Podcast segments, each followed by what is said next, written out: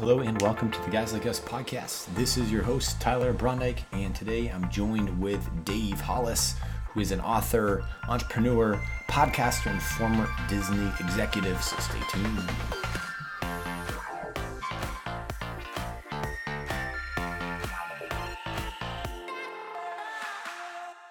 Welcome back, everyone, to the Guys Like Us podcast. This is your host, Tyler Brondyke, and thanks for spending a few minutes to hang today on the Guys Like Us podcast. If you're a longtime listener, thanks for your continued support.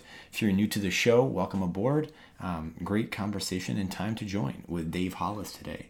Um, we discuss a little bit about his background and how he, uh, yeah, is in the place he's in today, launching the book, um, Built Through Courage. We discuss kind of the range of emotions, the, the the the range of struggle and pain that led to kind of the genesis of um, of this book, but also to a new season and a time of change in his life as well. Um, rethinking a lot of big moments in life and uh, re-identifying calling and purpose in the midst. So we talk a little bit about journaling, the power of journaling, and gratitude. Um, and really how our mindset can can change um, a lot, a lot, a lot about us and how we view um, what's in front of us. It can change not what's in front of us, can, but it can really change our sight and how we see it. Um, so I, I hope and I pray that this may be a, an encouraging episode um, where you're able to identify hope in your life, where you've been in a place of pain or suffering, um, or just maybe confusion and perhaps fear. And um, like like Dave, and learning to get to the other side, to to wrestle with uh, as well. And so without further ado, here is my conversation with Dave Hollis. Without further ado, thanks so much for, for joining me and the Guys Like Us here. Oh, thanks for having me, Tyler. It's such a pleasure to be here. Certainly, certainly. Um, and so we're, we're, uh, we're, it's August right now, and we're, uh, we were just talking before, you know, getting a little sunburn, enjoying the last, uh, or perhaps, you know, or just getting some color, enjoying, enjoying the, the last bit of, of, uh, of summer here. But, you know, for you, it's a kind of the end of a season and into a new season with the book launch as well. Um, and so first of all, congrats on, uh, on the new book, Built Through Courage. How has the journey been? And, um, yeah, just kind of w- what are you, I guess, most looking forward or hoping that, that readers can uh, can gain from this book? Right on. Well, I'm so excited to now be, what, like eighty-five or so days away from the book coming out. I've just started yeah. a challenge in my community for thirteen weeks worth of conversation around some of the different topics that um, are necessary for us to pursue our purpose. Um, the, the subtitle of the book is Leaving Your Safe Harbor for a Purpose-Filled Life. And mm-hmm. the idea mm-hmm.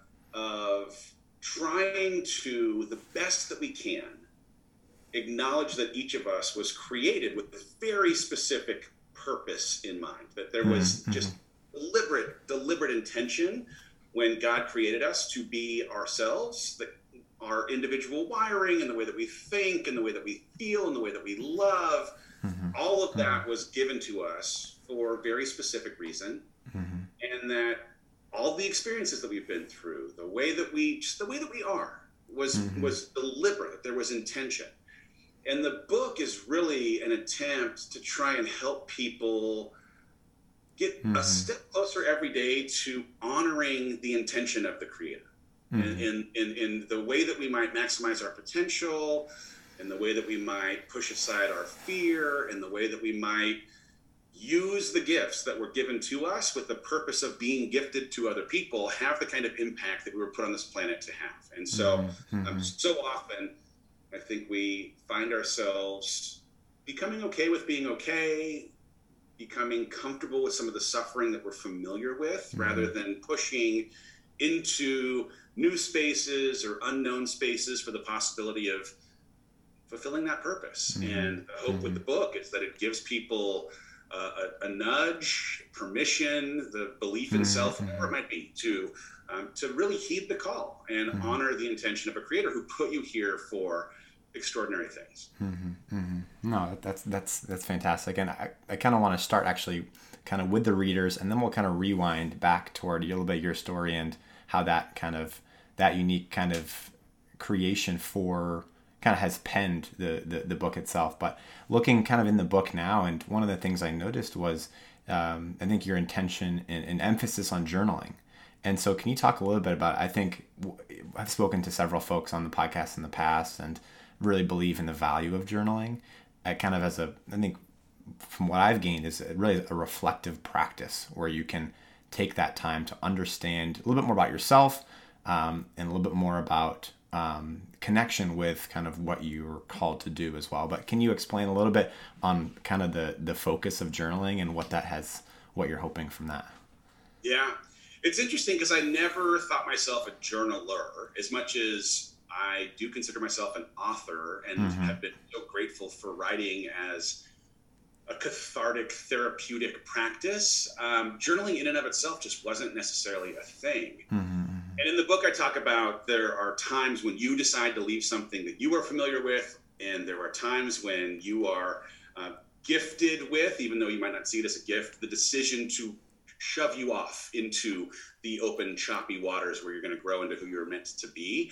I had the assignment to write this book before mm-hmm. the mm-hmm. news that my marriage was ending was delivered to me.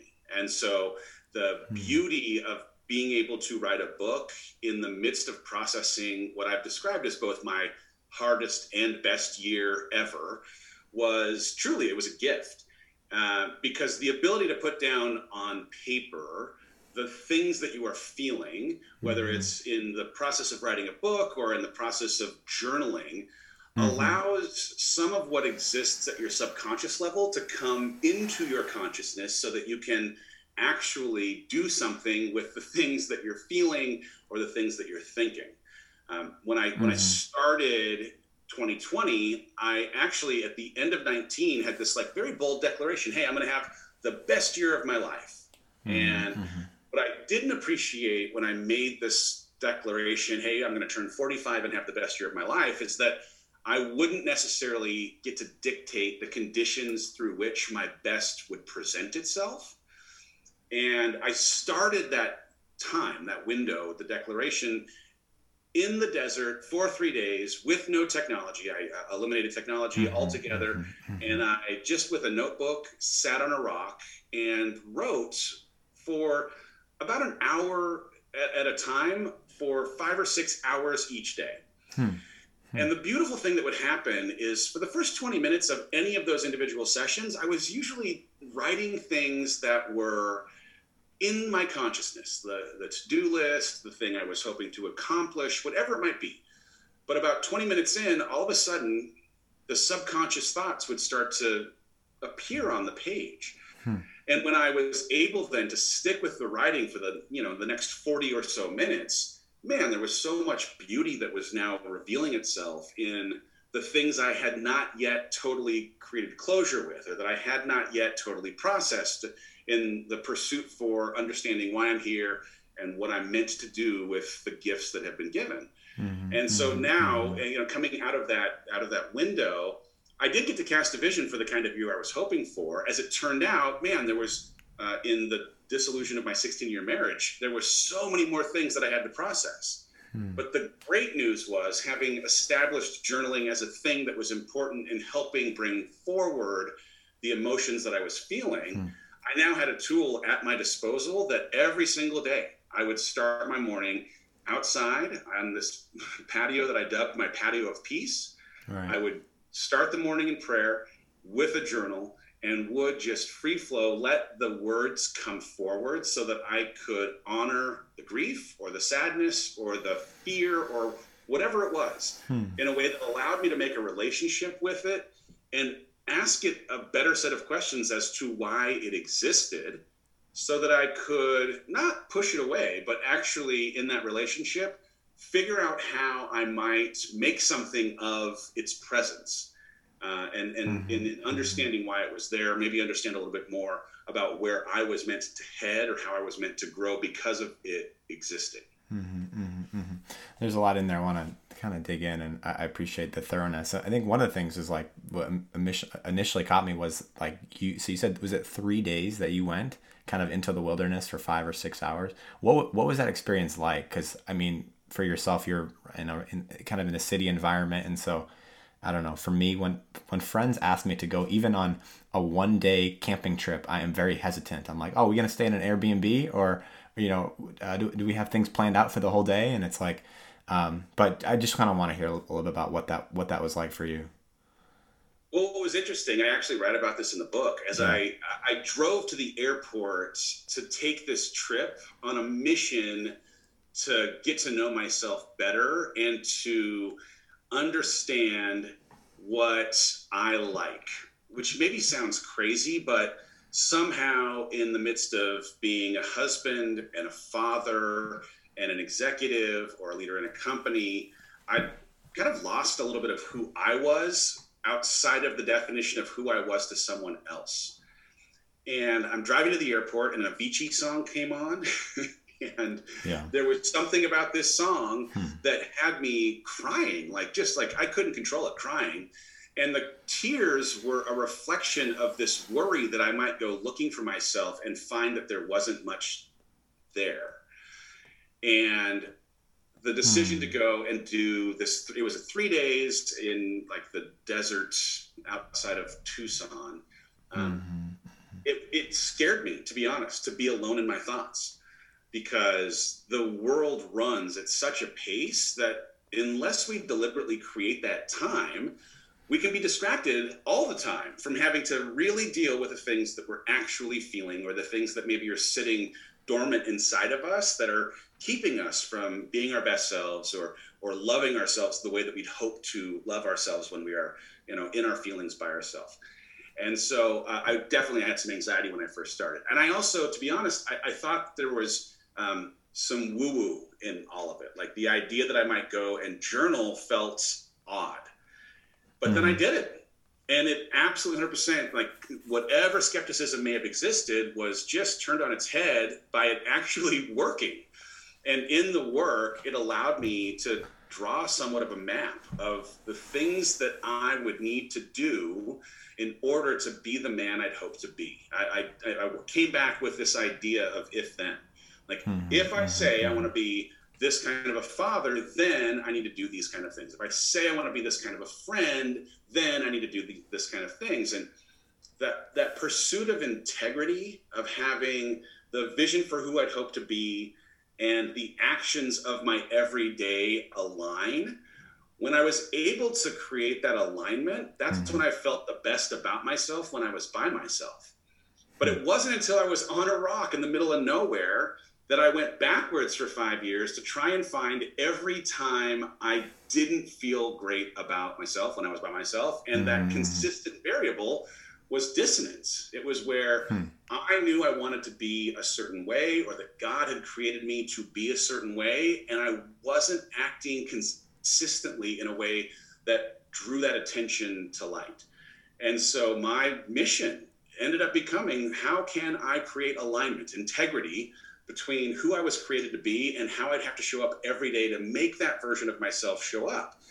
And so that, like, that experience outside of the noise, outside of the busyness of mm-hmm. the distractions of life was only available. The clarity only came because of an ability to pause and and allow that to become present. Mm-hmm. Mm-hmm.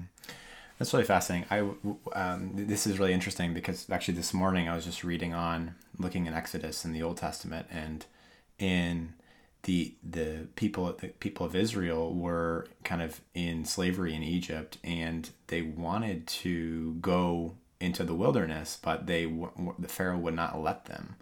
Um, and so there's like this, almost like this, and it seems so weird, of like this desire to want to be I kind of alone, or in this place of like, yeah, which seems like it would be more challenging, and then haven't got there yet. But we know, like, what, while they're in the wilderness, they want to come back to the same kind of traps that have trapped them, so to speak. Um, so I, I'm wondering where, like, how did your kind of faith come in in during this time? Um, and I, I guess kind of in, as you were writing the book as well, and starting to kind of process some of these bigger things in life, um coming kind of at a lot coming at you at once. And so just kind of how your how your faith kind of, what were some of the things that were going on at that time? Yeah. Oh, so two, so two things. I mean, the, the first point, and it was one of the first things I wrote in, in the book, was this line: in the rush to return to normal, let's use this time to be really deliberate about what parts of normal are worth rushing back to. And so part of what comes in the freedom of being completely disrupted, right? Like mm-hmm. my identity, my ego, my sense of normalcy, so many things were disrupted. I, I, in the book, refer to all of these examples of people that you admire, and their admiration comes in part because of the way that they persevered through challenges. But I, among the people that I reference, some contemporary business types, I also referenced Lazarus, like who literally had to die in order to be brought back to life. And mm-hmm, the question mm-hmm. that it sparked for me in the midst of this hardest season of my life was, which parts of me have to die so that I might be brought back to life? Yeah. And what the answer ended up being, right? Like my identity as a husband, my sense of normalcy, my vision for the future, the comfort that I may have had in the way things used to feel and look. But in that death, uh, and hmm. man, you get to grieve those things, and they're hard to have to let go of. There's freedom, mm-hmm. because from those ashes came an ability for me to also paint a picture of how I might choose to rebuild the vision of what my future looked like, and how I might honor the intention of my creator in having put me on this planet for these mm-hmm. good reasons. And, mm-hmm. and so um, mm-hmm. to the question of like, how did my faith play a role? Like mm-hmm. I, I don't know that you even have faith until your faith is tested, right? Like it's, it's easy to say that you believe, it's easy to say that you have a relationship with God when things are going well. But when your world falls apart, when things are hard, when you're going through struggle, and if you're listening to this, of course, like struggle is part of the human condition. You yeah. struggle, I struggle, we struggle every day. But in intense struggle, there's there's a a, a, a verse in James, you know, draw near to God and he'll draw near to you, right? Like I felt so close to God in the experience of things that had previously been part of my normal going away, because of needing to and clinging to this as one of the few constants that I knew I could depend on, irrespective yeah. of what the future might end up holding. And so, um, you know, for me, it became about routine, right? Like I had to create a routine that was going to every single day engineer me showing up as best I could for myself and my family. Mm-hmm. And that routine included time in conversation with God, a lot of time in nature where uh, mm-hmm. I was mm-hmm. at the end of a run, sitting on a rock at this one great place about fifteen miles from my house.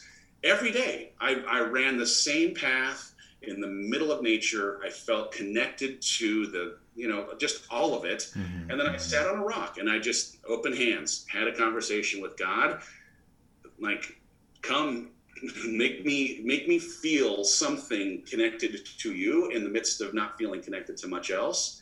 And I did. And it was it was a wonderful, beautiful thing. Uh, but one of the other things that I really stayed focused on was my health generally, right? But holistic health to me was defined by my physical, emotional, mental, spiritual, and relational health. And so I asked a question of like, okay, I can't think now when things got completely upside down in five-year vision. I could think in like ninety-day vision. Who do I hope to be ninety days from now as I'm trying to rebuild what my future looks like? I'd been handed this blank piece of paper. It was equal parts terrifying and exhilarating. And I could, in trying to stay connected to the exhilarating pieces, only do so much when it came to my health to get me from where I was to ninety days in the future. Yeah. And when it came to my spiritual health, I made a list of, here are the things that I need. I need to stay in close, regular connection with God. I need to be in community with people who can remind me of my truth on the days when I might doubt it. I need, like, I just, I made a list of the things that I needed yeah. and then yeah. developed in the calendar or in my daily routines, the times to really sit in community, either by myself or with other people who could be that reassuring voice and that connecting tissue that was the, just a huge difference maker in being mm-hmm. able to traverse what was the hardest thing into what ultimately became one of the best years because of the kind of growth that could come mm. in the the struggle and in the, in yeah. the, in the upside down. Yeah. I, I became right side up. Yeah. I, I think one of the, the kind of the silver linings, the beautiful things of some pain and suffering too, is that I think it allows us to draw near toward God and draw in that presence. And um, I, when I ask, I think when we ask people, or at least people I've spoken to, of like the closest times that you've been connected to the Creator, it's been in suffering moments. And it's like, it's so crazy how that works. But, um, I, you know, I do pray, and I hope that for these people and for, for many, this is a time of like actual change too, of like, okay, like things that were of the past, that the things that you, some areas like, uh, you know, we have to repent of, or some areas we have to change course on. And some areas like, actually, you know, this is a big part of me that I haven't been, I don't think I've really been stepping into. And it's, it's a, it's an act of faith to actually step out and to, to, to do this and, and, and live for, I think, what is ahead of me, rather than things that perhaps weren't in my best interest or weren't in God's best interest ultimately. And I do think yeah. too, you, you have to, when it comes to faith, you have to believe that you will be given the sustenance that you are needing when you find yourself in struggle. You just have to believe that it will show up.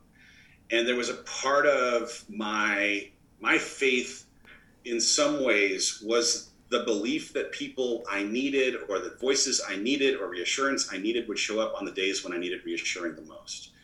And I, in the book, chronicle a couple of, of really pivotal miracles truly in my life, in that my pastor every single day for the first eight weeks of my divorce sent the exact same text every single day, eleven words. What small piece of sadness can I hold for you today?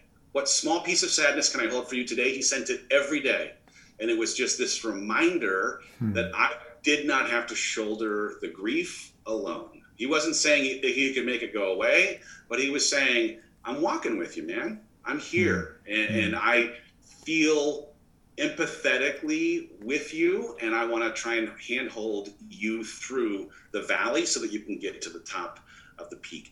I had a stranger that I had never, ever met in my entire life, a guy named Jared, who started sending me a daily prayer every day around November of two thousand nineteen.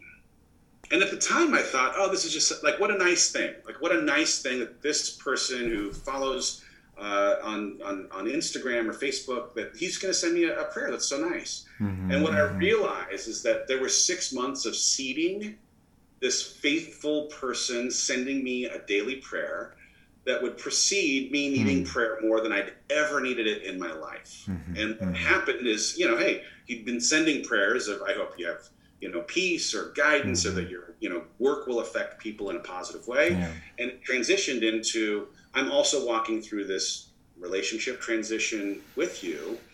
And it was yeah. what beauty, you know, beauty, but like friendships that started, or people who moved into my neighborhood, like all of these things. I don't doubt for one second that they were ordainedly mm-hmm. placed inside of my life at exactly the time that they were needed. And part of, you know, anyone who's going through struggle, you have to yeah. believe that those things will show up. And then when you start looking for them, you'll see them. Yeah. Yeah. No, it, it's really interesting that I've experienced similar things too. And I know people have, of like these moments of suffering. And then like all of a sudden it's like you realize who is behind you and who has been praying for you and who has been like, you know, you sometimes you, you yeah, you really get this visceral, like tangible presence of like, wow, like, look at what that, look at what that, what just happened right there. Like yeah. how, how, like, how did that happen? And I was watching um, Chronicles of Narnia the other night, actually. And like seeing how, like, yeah, it's just like, it kind of matters where you look too. And like, I think, I, I don't remember the exact moment, but like um, one of the characters had looked over and saw Aslan, who is the, is the lion. And then like everybody else was like, and she's like, look, like, don't you see it? Don't you see it? And everyone's like, no, like, we don't, we don't see, we we really don't. And, and I, I just think it, it's kind of goes back to that uniquely designed thing for you, but also like it's matter, it, like, you know, you see certain things that really matter for you in that moment that some people might not appreciate or not understand, but like carry you through. And I think it's just, it's beautiful when those happen, and you, and you remember those. And I think that's the call to remembrance of like, all right, now, now, th- th- now this is happening, but remember that time when, and then it is like, wow, it helps build that foundation. And so yeah. I just, I love I mean, to hear if, it. Yeah. If someone who's listening doesn't do a daily gratitude practice, I would really encourage you to start your day making a list of the five, ten things that you can be grateful for from the day prior, because it primes you to start your day with a trigger to be on the lookout for the things that you're going to have to write down the following morning. Hmm. So my coffee takes about eight minutes to brew. I use that time to write down the things I'm grateful for.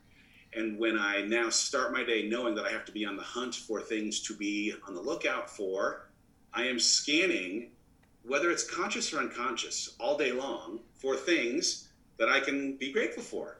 And the thing mm. is, if you go looking for things to be grateful for, you're going to find them. In the same way that if you started your day deciding that, oh, it's going to be a hard day, it's going to be, you'll find evidence of that as well. And so whether it's uh, with respect to faith or presence of God or things to be grateful for, whatever you go looking for, you will find.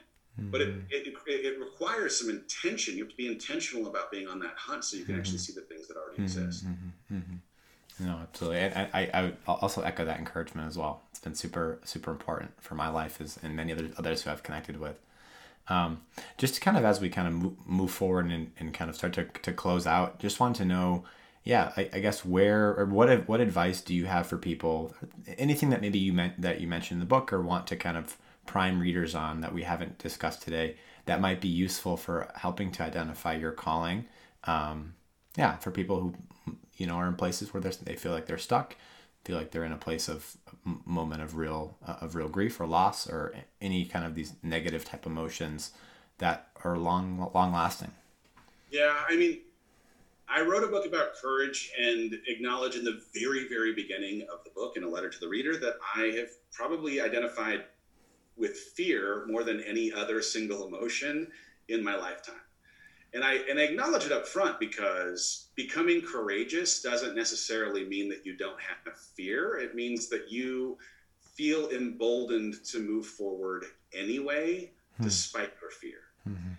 And a, a big reason why people feel stuck is that they have given over power to their fear in a way that has them negotiating with that intention of their creator instead of deciding to arm themselves with the courage, the community, the resources to face their fear head on. Mm-hmm. And so the first thing I, or the biggest thing I think I would, you know, argue for someone who's feeling stuck is make a relationship with your fear.